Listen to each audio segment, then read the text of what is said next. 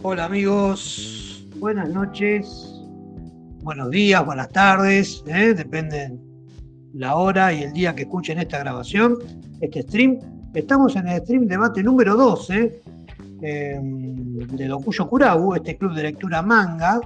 ¿eh? Eh, stream debate que lo vamos a dedicar a la lectura de noviembre, eh, la gran obra Banana Fish de Akimi Yoshida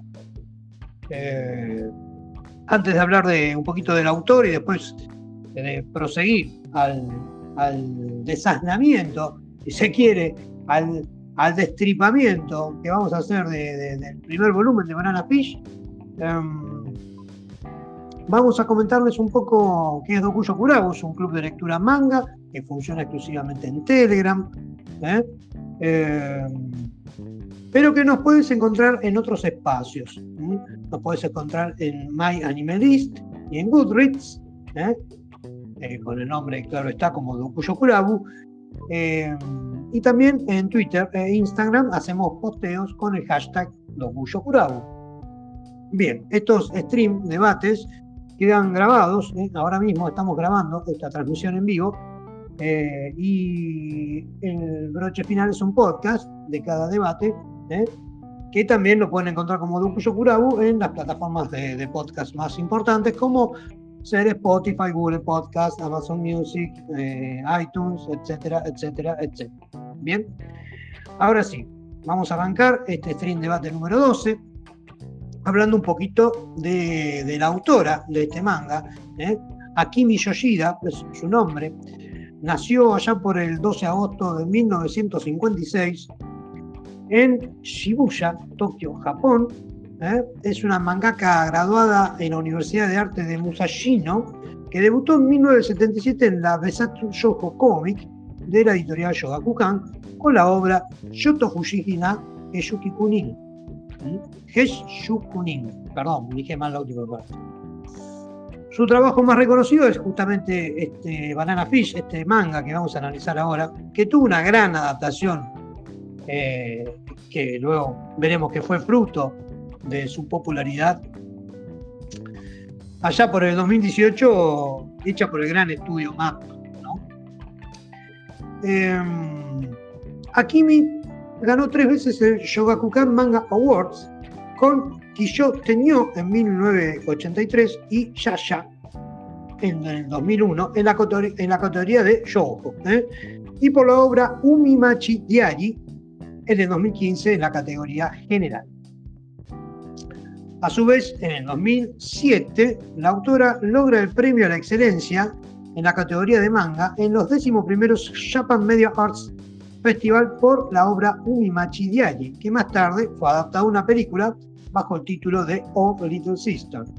Más tarde, en el 2013, gana también la sexta edición del premio Manga Taisho Awards por su obra Umimachi Diachi. Bien, ahora sí vamos a dar paso a la obra. Este, esta, esta obra Banana Fish, em, si no me equivoco, fue propuesta por nuestro, por nuestro miembro del Club de Lectura Chuleta. Obra que la venía proponiendo varios meses y hasta que finalmente salió elegida en la votación comentamos para que los, que nos escuchan por primera vez que este club de lectura manga funciona en Telegram y hace uso y abuso de las propiedades de la plataforma de mensajería. Por ejemplo, las encuestas, las votaciones. ¿eh? Nosotros proponemos mes a mes distintas lecturas y luego, entre todas las propuestas, se hace una votación final para elegir la lectura que vamos a leer durante el mes. En las postrimerías del mes o comenzado el mes siguiente se hace este stream debate donde analizamos la obra entre todos los que se sumen a la transmisión. Bien, ahora sí, hecha la aclaración y dejando un poco las formalidades, vamos a hablar un poquito del manga en sí. ¿eh? Vamos a hablar un poquito del manga en sí. Eh, nos vamos a centrar en el tomo 1 para hacer esta, esta reseña, eh, para no extendernos tanto, porque creo que el tomo 1 es la, la síntesis perfecta de lo que es esta obra. ¿eh? Y creo que con eso va a alcanzar para, para tomar real dimensión de la obra. Si sienten un ruido extraño durante la, transmisión, es un ventilador de techo ¿eh? que está en estos momentos ahí sufriendo para, para, tirar un poco de, para ventilar un poco el ambiente, la verdad que no lo logra, en lo más mínimo, pero bueno, es lo que tenemos eh, por estos lados y, hay que adaptarse, ¿no? Así que si sienten un ruido extraño, el ruido proviene de ahí, desde ahí, desde ese ventilador. Bien. Decíamos que esta obra nosotros, eh, nuestra meta de lectura eran tres volúmenes, tres tomos, Em, no sé si todo el mundo pudo llegar porque son tomos bastante, bastante gruesos, ¿eh? bastante, bastante voluminosos. Eh, por ejemplo, el primer tomo ocupa 376 páginas. ¿Eh? Em, fue editado por Panini Comics en España. Y el caso, ahora sí ya adentrándonos en Banana Fish, el caso de esta, de esta obra es un caso de esos que podríamos llamar curioso dentro del manga, ¿no? Se trata de un título que tiene más de tres décadas, que la mayoría de aficionados, lectores, eh, habitués de, este mundo manga, y me incluyo, desconocíamos, eh, más que sentirlo nombrar más de una vez. Y en mi caso, tener un tipo de curiosidad por esas portadas, ¿no? Lo que, lo que nos decían las portadas.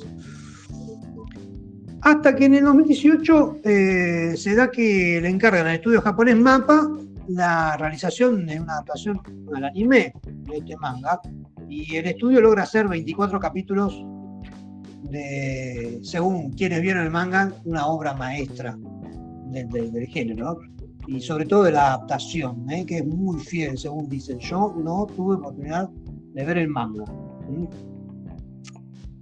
Todo eso conjuga para la popularidad del manga, de esa popularidad que tuvo posteriormente, tres décadas después. ¿Por qué? El buen hacer de los que hacen la adaptación, ¿eh? en este caso el estudio de Mapa, que actualizan la historia, la hacen más contemporánea, si se quiere, la facilidad para visionarlo, gracias a las plataformas que no existían hace tres décadas atrás, las plataformas de streaming, la aprobación prácticamente unánime de la crítica especializada y el entusiasmo con el que fue recibido por nosotros, por el público, si se quiere, otaku, ¿eh? que aplaudió y recomendó fervientemente la obra. Y, eso hizo que la masa, la masa fervorosa de admiradores crecientes, empezó a insistir con la publicación en español.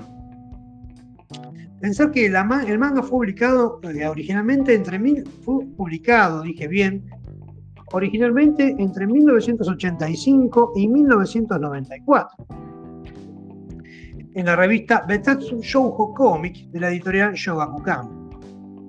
Yoshida, su autora, realizó la verdad una, gran labor al derribar las convicciones de, géneros ¿no? impuestos sobre todo hace tres décadas atrás y abrir el shoujo ¿eh? a otro tipo de historias que hasta ese momento quizás eran un poco extrañas.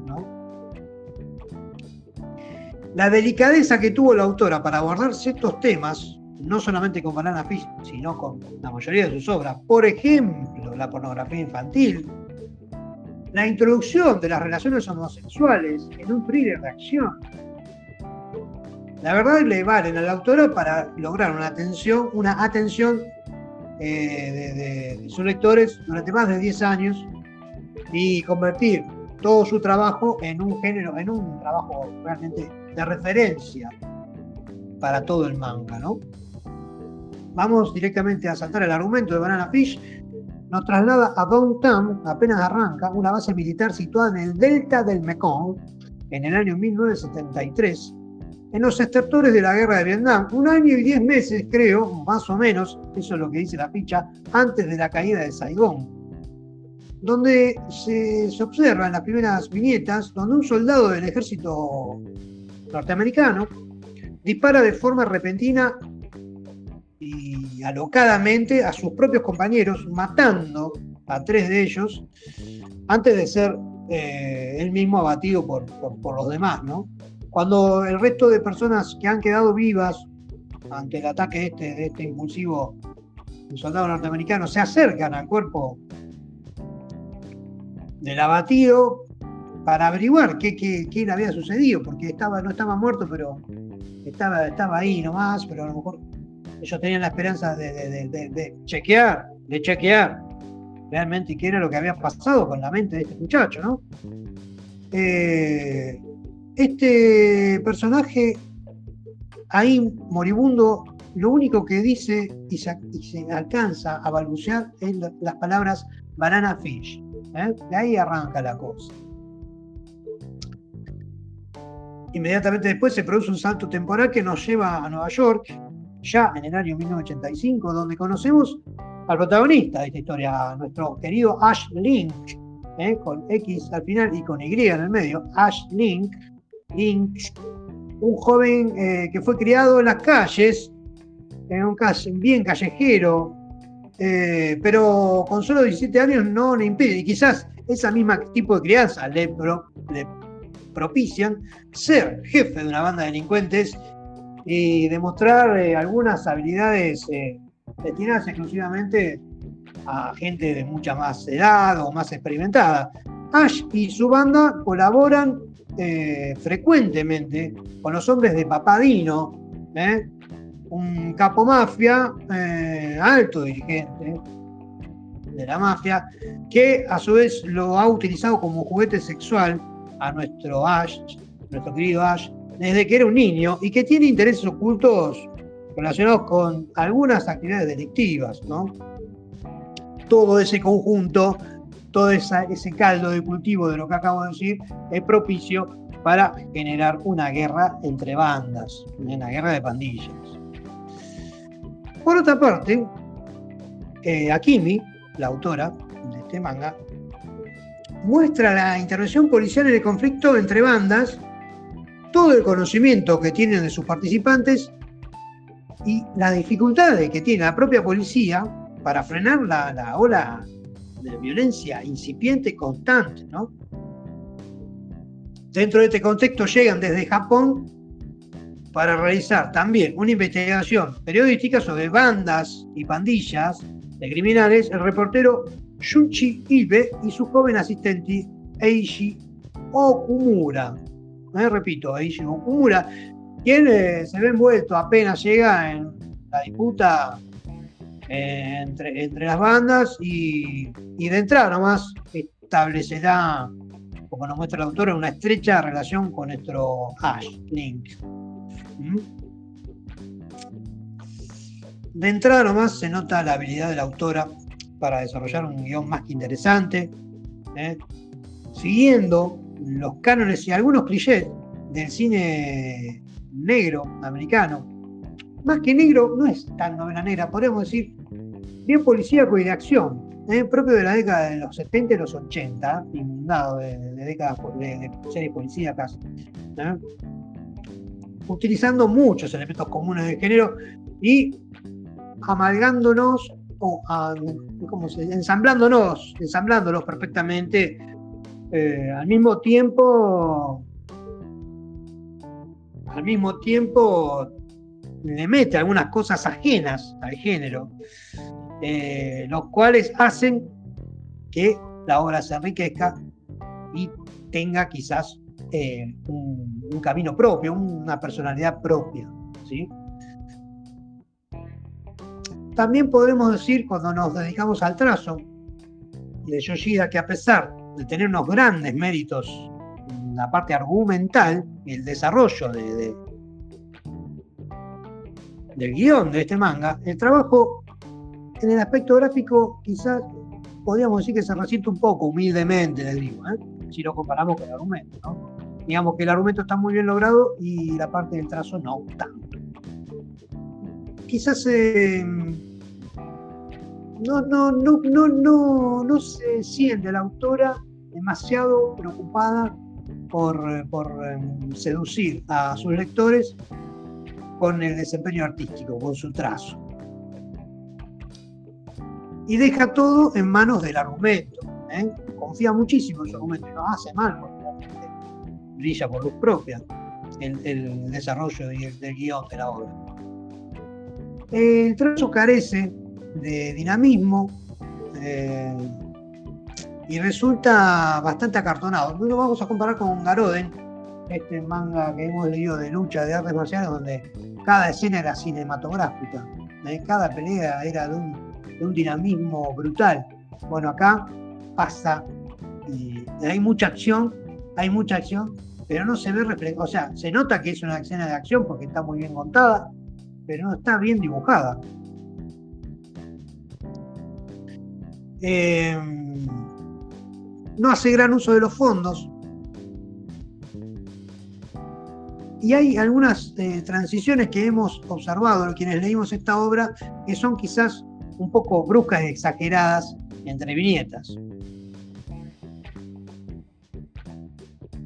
Eh, lo que sí es bueno el diseño de los personajes. El diseño de los personajes que saca mucho de, la escuela de Otomo, ¿eh? este gran autor que hemos leído con, anterioridad, ¿no? El dominio del lenguaje de los gestos también es interesante. Y es una facilidad para, desde el guion, eh, manejar la tensión, eh, eh, la tensión y la crudeza en algunas situaciones y logra con eso transmitir a través de gestos, miradas, algún plano, digamos, distinto a lo, acartonado de, lo anterior, logra transmitir eh, la personalidad del protagonista, en este caso de Ash. ¿eh? Eh, en el Salón del Manga de Barcelona de 2018 fue la licencia más solicitada, como así también en muchos lugares de habla hispana. Panini Comics, bajo el sello de Panini Manga, eh, edita este título en, español eh, y anuncia que va a hacer publicaciones, si no las hizo ya, porque la verdad que yo de Panini España cero, ¿eh? anuncia que ha hecho ediciones en un volumen A5 de tamaño 15 x 21 con encuadernado en tapa rústica con solapas ¿eh? sin incluir páginas a color y recopilando dos tomos originales en cada número. Entonces, la edición original japonesa, que es de 19 tomos, la edición en español hecha por Panini Manga España, solo quedarían en 10 volúmenes. Para concluir, decimos que Banana Fish es eh, un guion lleno de virtudes. ¿eh? así, un guion lleno de virtudes. Que a pesar de que tiene algunas, digamos, algunas, algunas eh, declinaciones en el nivel, en la parte artística del trazo, la verdad que el guion brilla con luz propia. Eh, y además es un discurso disruptivo porque choca, choca de manera frontal contra algunas de las bases de, su propio género para salir realmente airoso y victorioso. Para mí es uno de los mangas más interesantes que he leído o que tuve oportunidad de leer es un manga que voy a seguramente recomendar a más de uno. Amigos, hasta acá llegamos con el stream debate número 12, no sin antes decirles que Gokuyo Kurabu es un club de lectura manga que funciona exclusivamente en Telegram, que mes a mes elegimos eh, nuestras lecturas a través de una votación y durante el mes vamos comentando lo que vamos leyendo de manera comunitaria, en comunidad. ¿eh? Eh, la idea es hacer comunidad a través de la lectura, a través de los mangas, y que cada uno desde su visión, desde su aporte, retroalimente el club y nos enriquezcamos todos de una u de otra manera. Te recordamos que tenemos nuestro espacio en My Animalist y en Goodreads. ¿eh? También hacemos posteos en Twitter e Instagram con el hashtag DokuyoKurabu. Mi nombre es Damián, que no lo digo casi nunca. ¿eh? No me, van a encontrar en todos lados como cuatro multitasking. ¿eh? En Twitter, en Instagram, en Telegram. Y decirte que estos debates también quedan grabados, como este misma, esta misma transmisión está siendo grabada, ¿eh? eh, para transformarse en un podcast, en un episodio de, nuestro podcast. ¿eh? Este podcast que se llama Dokuyo Curabo lo puedes encontrar en las plataformas de podcast más importantes. Amigos, gracias por estar, gracias por escucharnos, gracias por estar en el club de lectura, gente que se suma, gente que se va. Estamos con una media de 40 participantes, de los cuales participan solo algunos, pero no importa, los que participan lo hacen con calidad, lo hacen con buena onda, lo hacen eh, desde, su corazón. Y eso tiene más validad o tiene más valor que si tuviéramos mil miembros en el club que no aportan o que no aporten nada. Amigos, los dejo. Espero hayan tenido una feliz Nochebuena y mejor Navidad. Y si no nos escuchamos antes, que tengan un feliz fin de año y mejor comienzo de año para lo que viene. Amigos, gracias por estar, gracias por participar de este stream debate número 12. Un abrazo para todos.